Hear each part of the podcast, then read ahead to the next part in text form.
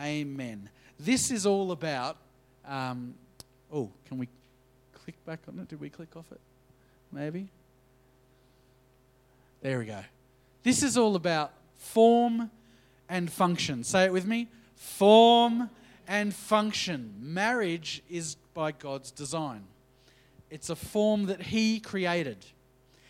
And then the function that comes from that order. That's what it's all about. The form, there's form and function in marriage. Uh, God created men and women equal.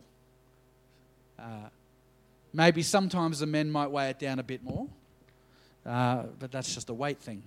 Uh, but that's all good. A few nervous laughters there from some of the men, but that's okay. Uh, but we're created equal. You know, some men take the ridiculous approach, well, woman got punished for picking the apple, so they have to give birth to children, so God loves men more. it's, it's, you'd be surprised, I know, but I at that too. But some people think that. God created men and women equally. God did not send Jesus just for men or just for women. He's, God so loved the world uh, that, that to me includes everyone, not just a select group of people. Uh, so, God created men and women equal. God created men and women with different forms and functions. We are different. And we're challenged in today's society where, uh, and, and, forgive me, women, but women's lib and women's equality, and men are confused. Uh, I don't know if you've noticed that, but we're confused now. Back in the day, I was taught as a child, it was polite to open the door for a lady, to, you know, take a lady on a date and pay for the dinner, to, to buy the lady flowers. I don't know, these sorts of things. But today, and I'm not talking about you, it's everyone else that's not here. You know, you go to open the door for a lady, and it's like, well, don't you think I can open the door for myself? You know, women's rights and uh, uh, women's equality, and, you know, I can pay for my half of the dinner. So men are like, what am I supposed to do here? Mum and dad brought me up a certain way, and this is what the world's like now. You know, God created men and women with different forms and functions. That never changes, but the world's changed, and it will continue to change. Men are to be, uh, are meant to be the high priest of the home, put it that way. They're called to serve and to guide. That's how God designed uh, the relationship. Women are to be leaders and to help with building a strong home. So women play a part as well. But biblically, it says the men are the head, spiritual heads of the home. God created marriage um, for the purpose of oneness, so we could do life together. Genesis chapter 2, um, verses 21 to 25 says, And the Lord God caused a deep sleep to fall on Adam, and he slept, and he took one of the ribs and closed up the flesh in its place. Then the rib which the Lord God had taken from man, he made into a woman, and he brought her to the man. And Adam said, This is now bone of my bones and flesh of my flesh. She shall be called woman because she was taken out of man. Therefore, a man shall leave his father and mother and be joined to his wife, and they shall become one flesh. And they were both naked, the man and his wife, and they were not ashamed. Not yet. God said the two will become one. The form and function of marriage is that two totally different, separate working parts fall in love with each other and come together to make one.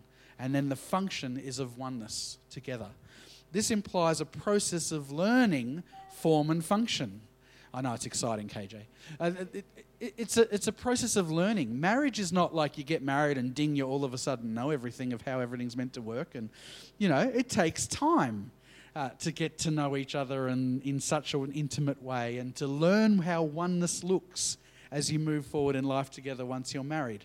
Uh, it has nothing to do with value and significance, but everything to do with form and function. So it's not about the man is so valuable and the woman isn't, but they come together and now they're valued together. No, each one brings their function together in the form of marriage to operate in oneness. That's hard. It sounds easy when you say it like that, but there's, when, when, you, when you mix with someone, there's a bit of sparks, you know, when you get two bits of, of steel or whatever and you grind it and, you know, there's sparks and there's. So it's when you bring two totally different people together, you might be in love and, you know, infatuated with each other and, oh, that's amazing. And then you get married. And then it's just a little bit different. Uh, I know the world is different now. People are starting to live together before they're married, and it's like a try before you buy thing and all of that, which is sad. Uh, but that's the world we live in now. But the traditional way was, you know, you, you get to know someone, you court them, you take your time and get to know them, do all those sorts of things, and, uh, and then you uh, get to a point where you want to spend the rest of your life with that person. So you propose and, and you get engaged, and however long your engagement is, you get married, and then you move in together. Oh, that's random, isn't it? Gee, the world doesn't link that way anymore. That's so different. I even know really good Christian friends that are like, for some reason, all of a sudden okay with that other way of living now. I've got a friend that I'm not going to name names because it's recorded, but I used to go to church with, and, and she was like involved on staff and all this, and, and, and, and prominent in the church and stuff. And, and she started dating an NRL player. She lives in Sydney now, and they've moved in together. They've had a baby, and, and now they're getting married. Like, what's with that? Sorry, it just doesn't cut it with me and my convictions. And you might say, well, you're judging those people. I'm not judging them. I'm just saying that there's a form and a function that is God ordained that I read in the Word of how we should do things. Are you with me today? All right, no one's stoning me yet? Okay, there's a form and a function in marriage. And I think it's important that we understand it because the, we're losing it, even as the church. And again, I'm not necessarily saying this church. I think everyone's pretty switched on in this area here, but, but it's still something we can, we can remind ourselves of that there is a form and a function of how to do things. And it doesn't change just because the culture of the day's changed. Um, some of us just tend to get satisfied with, well, that's just the world we live in now, or that's just how things are.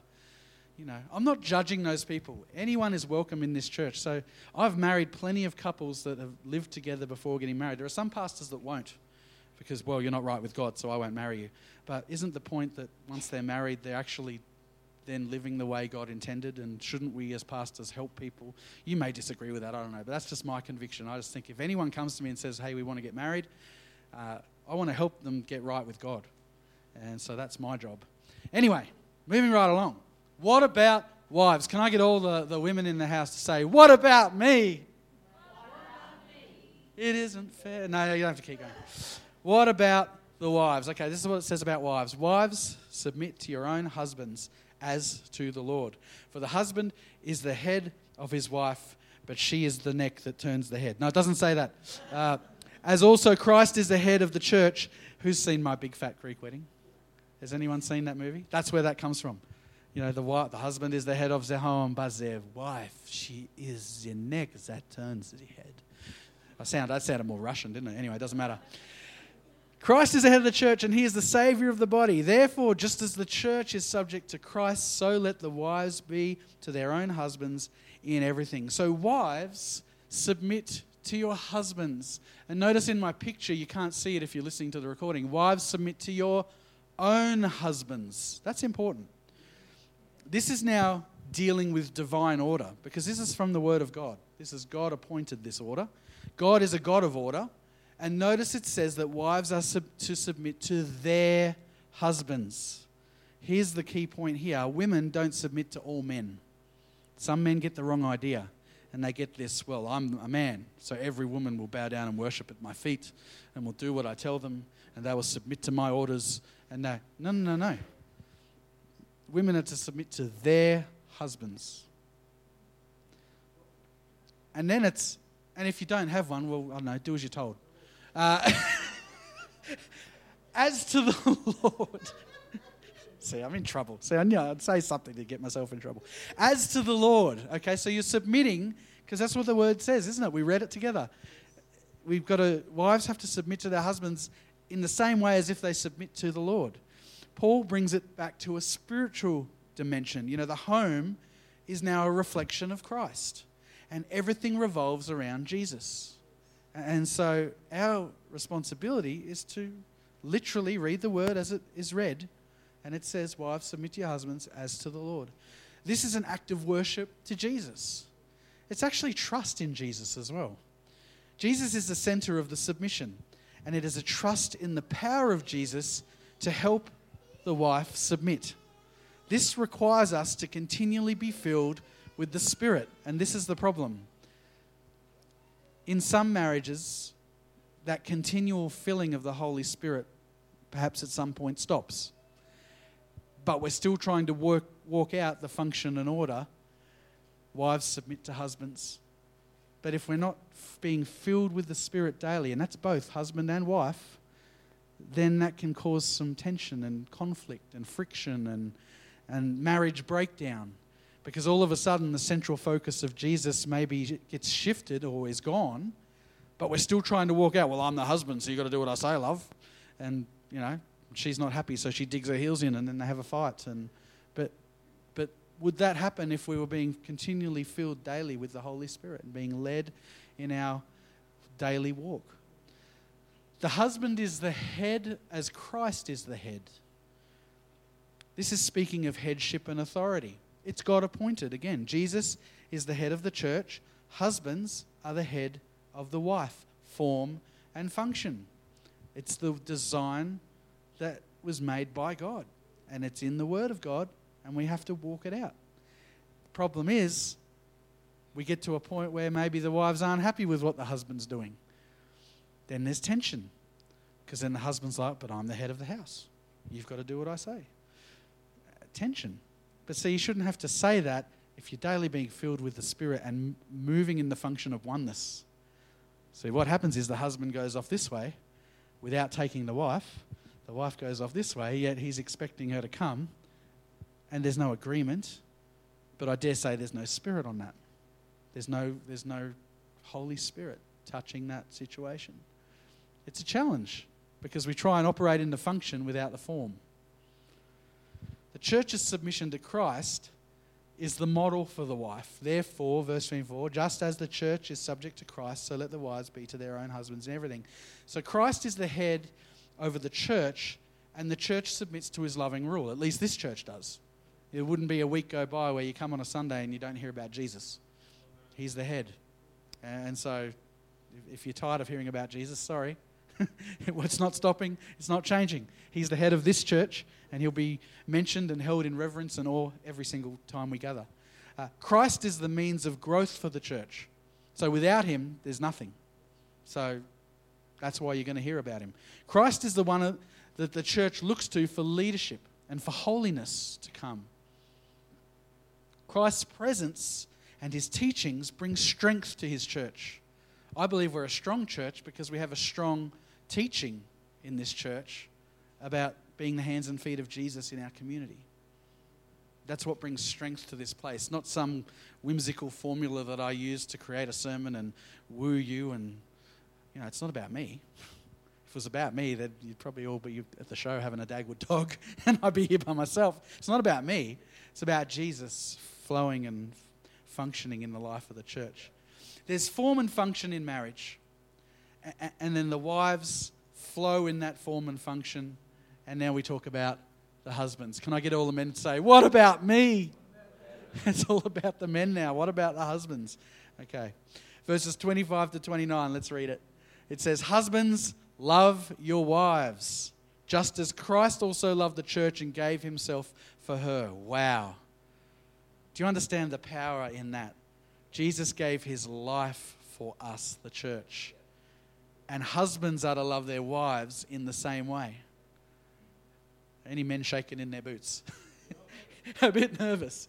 What a big act to follow. But how inspirational and encouraging it is as well to look at it that way.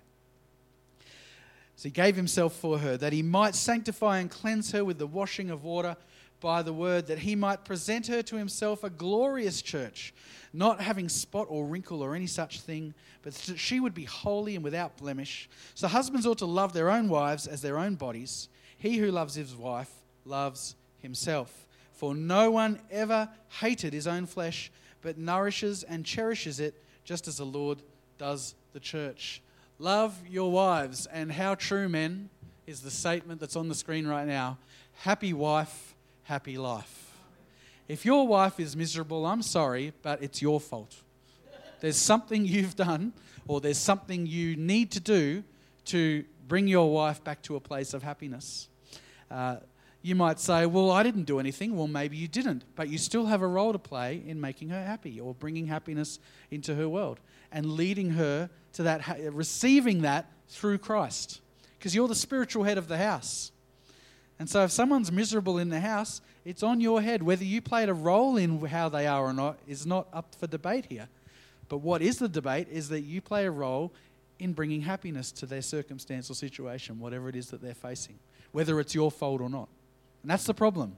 A lot of men jump away from accountability or from responsibility and just go, Well, I had nothing to do with that. That's your own fault. You're sad. So you sort it out, woman. Anyone talk to their wife like that? I hope not. I hope not. Love your wives. Who's heard of agape love? Yeah. It means an unselfish love. So it never talks like I just talked. It would never do that. It's unconditional love. So despite what has happened, what's transpired, maybe there has been a big blow up, whatever, but we are called as husbands to demonstrate agape love, which is unconditional love to our spouse, to our wife. So it doesn't matter whether she's what she's called you, how she's looked at you, what she's said to you. Just as Christ forgives us, we're to forgive them. I know, see, it's hard, isn't it? Jacqueline's having a good old chuckle today. Love from your very heart and your being. That's what it needs to be, men. This is a command, not a suggestion. It's not, oh, wake up today and maybe be like this. No, no, no. It's a daily command. Husband, loves your wives with agape love. The love is not selfish, it's not self centered, it's not self gaining. Here's the point the scripture tells us how we are to love our wives. Again, it is centered in Jesus and his example of how he loves the bride, his church. We've got a lot to learn, men. I'm talking to myself. I'm talking to myself. It's a daily thing we need to learn to love our wives as Christ loved the church. He gave himself as Christ loved the church and as he gave himself. That's the big one. Like, would you lay down your life for your wife? That's a, that's a big challenge to some of us. Paul is telling us the highest standard, and the highest standard is Jesus. Now, we'll never attain that standard because we're not perfect like Christ was, but that is our, our uh, I guess, our, our manual, our script, our, our example that we are to look to. Christ loved, cherished, and died for the church, and we as men are to do the same for our wives. In his death, there came life to the church. Wow. So when we say no to ourselves in the likeness of Christ being put to death, it can bring life to our wife if we put her first. Christ put us first, didn't he? He didn't put his own feelings and thoughts first. If he did, he wouldn't have died on the cross. But he said, Nevertheless, your will be done, Lord, not my will. That's daily, us men. We need to say that to our wives. Not my will. As much as I'd love to do this and I really want to, but not my will. But let's, happy wife, happy life. Let's see what we can do. Men show their love by dying to self. So if it's all about what you want to do or the things that are important to you or everything's getting laid down and because I want this, it's not going to bring happiness to the home. Now, there's nothing stopping a wife in supporting a husband in the things that he wants to do, but there has to always be a balance. There has to always be a balance of give and take, of compromise. That's how the function of oneness happens. It's not just my way, but the highway, or, or my way, because that's not oneness. That's one half going that way and dragging the other one along, kicking and screaming. But oneness is, remember, form and function. Marriage is coming together and functioning in that way of oneness, and that is a togetherness. Not just all what I want, or not just all what she wants, but what we want together, moving forward. Here's the point Jesus prayed the prayer, Not my will, but your will be done. This kind of love cannot be done without the help of the Holy Spirit. So I go back to what I said before daily filling of the Holy Spirit, of God's presence, is so necessary for a, for a marriage to function to its capacity. Jesus' love did something to the church, wouldn't you agree? Our church is a different place because of what Jesus has done. If he hadn't have done that, it'd be very different here today. Very different verses 26 and 27 that he might sanctify and cleanse her with the washing of water by the word, that he might present her to himself a glorious church, not having spot or wrinkle or any such thing, but that she would be holy and without blemish. The church is an extension of Jesus. To make her clean by the washing of the word, to make her radiant, glowing, and full of life. In the same way, a husband's love changes his wife. One person agrees. A husband's love changes his wife. I've seen it. We've been married, Anita and I, now. This year in September will be 15 years. There you go. We better do something really. Is 15, 15 years a big one? Not really. 20, 25. Anyway, 50. All right, when we get to 50, we might do something special. She's not here to clip me around the ears. So it's all good. Every what? Every few months? Every 12 months. Okay. Yes, boss. A husband's love changes his wife, and it really does. Uh, so, husbands ought to love their own wives as their own bodies. He who loves his wife loves himself. For no one ever hated his own flesh, duh, but nourishes and cherishes it, just as the Lord does the church. Wives are an extension of their husbands because it's oneness, remember? So, they're an extension of their husbands. Husbands, love your wife as you love your own body. And that's why I think of married couples that abuse each other and fight and, you know, as men, because I'm a man, I can't talk from the wife's perspective, but as a man, would I abuse myself? Would I hit my own hand with a hammer and abuse my body? I'm not saying you hit your wife with a hammer, but do you get my point? Would we do that to ourselves? The, the form and function says that we're to love our wife as our own body. When you love, nurture, cherish, and feed your wife, you're doing it to yourself. So we laugh about happy wife, happy life, but it's so true. As you bring happiness to her world, your life is happy. Because when you love and nurture and cherish your wife, it's as if you're doing it to yourself. Here's the point we are to love, cherish, nourish, and spend time with our wives. Not just do our own thing because we think, well, I've worked an eight hour day and I deserve to do whatever I want to do. The analogy is given of taking care of our own bodies. You know, when you love your wife, you're loving yourself. An abusive man hates himself. An abusive man does not love or care about himself. You know, think about it when a man gets injured.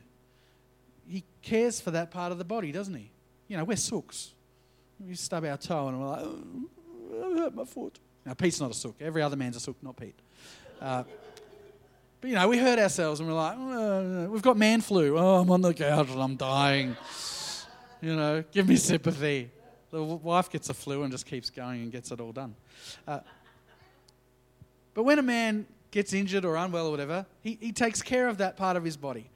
You don't keep destroying or damaging yourself even more. Like I said with the hammer earlier, you know, if you're hammering a nail and you hit your thumb, ow, you're going to go get ice, a band aid, sympathy, all of those necessary ingredients. You're not going to keep hitting your thumb, are you?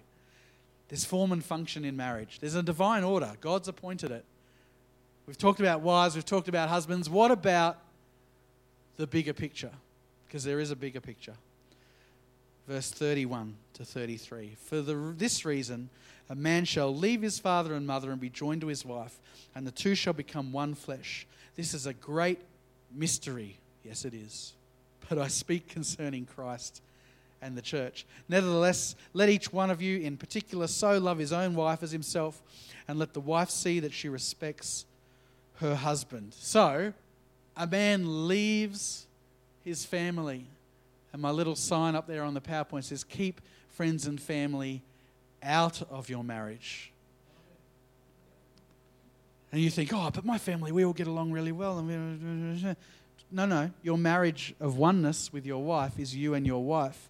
We don't chuck a mum and a dad and an auntie and an uncle and a distant cousin in the mix because we like them. Your marriage is with your spouse. And so we're to keep them out. It doesn't mean we ostracize them and never talk to them, and that's not what I mean. Sorry, Ben. It, it means that your marriage Your relationship is between you and your spouse. That's it. Everyone else is peripheral on the outside that you hang out with, fellowship with, talk to, whatever, but they're not involved in this marriage bubble here. The oneness is the two of you become one, not the eight of you or the 12 of you, or I don't know how many siblings you've got. So he now leaves and cleaves to his wife. The man now initiates and now sets up a new home. So you set up a home, and the two become one. So many marriages are broken up because two don't become one. It's like eight trying to become one. And they involve other family and they all involve and you're never going to please all those people with decisions and things that you make. But you know what? When two become one, you can work in oneness together. That is achievable because it's form and function that God has appointed and anointed. And so it will work. If you commit to being filled daily with the Spirit and seeking God, it will work. Christ left his home. He left his father. He came to earth. Christ came and initiated a relationship with us. And now Christ marries his bride when we come into relationship with him. Christ and his church are one. And in the same way, man and woman can be married and become one. So here's the take home for us. And I'm finishing with this nice and early. Extra coffee today. Are we doing real coffee today? We're doing real coffee today. So everyone that's not here, next week you can go, haha, you didn't get real coffee. First Sunday of the month, we do real coffee. And we'll try and remember that so you don't have to race and find more milk for us. That's all right. Here's the take home. You ready for this? Men, women? We're not nervous anymore. We're all good. Not shaking in our boots anymore, maybe slightly. Husbands, love your wives as you love yourself. Done. Wives, respect your husbands. Done. I mean, they want your love too, but I mean, we, we take respect as love, don't we? When, when a wife respects you, that's her demonstrating her love to you. It's, that, it's the form and function. It's the form and function. Men like to be respected. If men are belittled in front of others by their wife, that's the worst thing you can do. Men detest that. Wives want to be loved and they want to be loved publicly. They want the displays of affection, the hugs and the holding hands and the, you know, I'm talking very generally. You, some of you might be sitting there going, I don't really care about that stuff. I'm talking generally. Women want to be loved, men want to be respected. Let's do that. The end result is trust and a happy marriage if we commit to doing that well.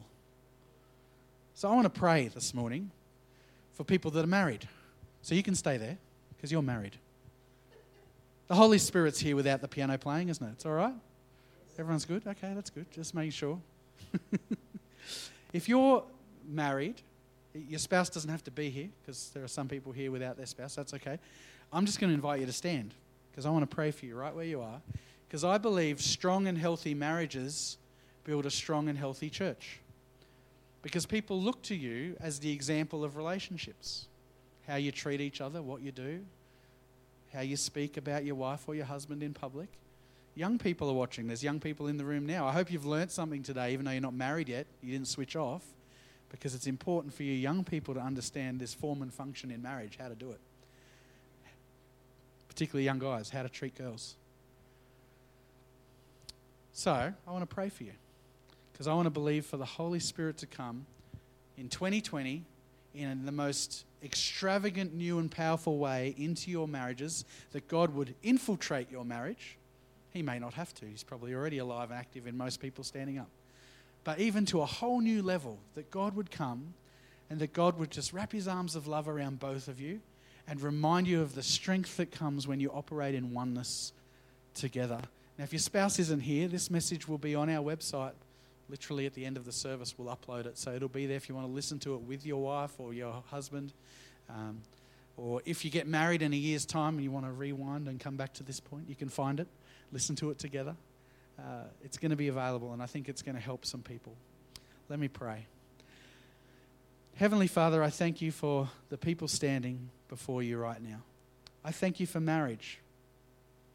I thank you for form and for function, that it's not an idea that we've conjured up or something that man has made up, but Lord, we take from your word that a husband is to love his wife, that a wife is to respect the husband as the head of the spiritual home. Father, we look at that function and we say thank you for it. Help us daily, Lord, in our walk with you to walk in this way, the way of oneness together. Lord, that you would draw couples that are married together closer than they've ever been by the power of your Holy Spirit that fills them, even right now as we pray. God, you're touching people in this place that they would just live lives that are honorable towards you, towards each other. God, that you would build relationships in this place. Lord, I pray for marriages where maybe the relationship is a bit strained right now. And Father God, that your Holy Spirit would just saturate the relationship. Lord, that they would remember what, in the days when they got married, what drew them to each other in love and in wanting to do life together. God, that you would reignite in every person standing here just that passion and desire for their spouse. Lord, to live life alongside them and, Lord, to enjoy life because it's to be enjoyed. Father God, I pray that you breathe on relationships in this place, breathe on our lives. Help us, Lord, help the men, help the women to know what their function is, to know the design that you've created us with and how we're to operate in that function. Lord, ultimately, everything we do, we want to honor you. And so, Father God, I pray that as we honor you, it draws us closer to our spouse, that our marriages would be strong, that they would be a blessing, and that they would be an encouragement to many.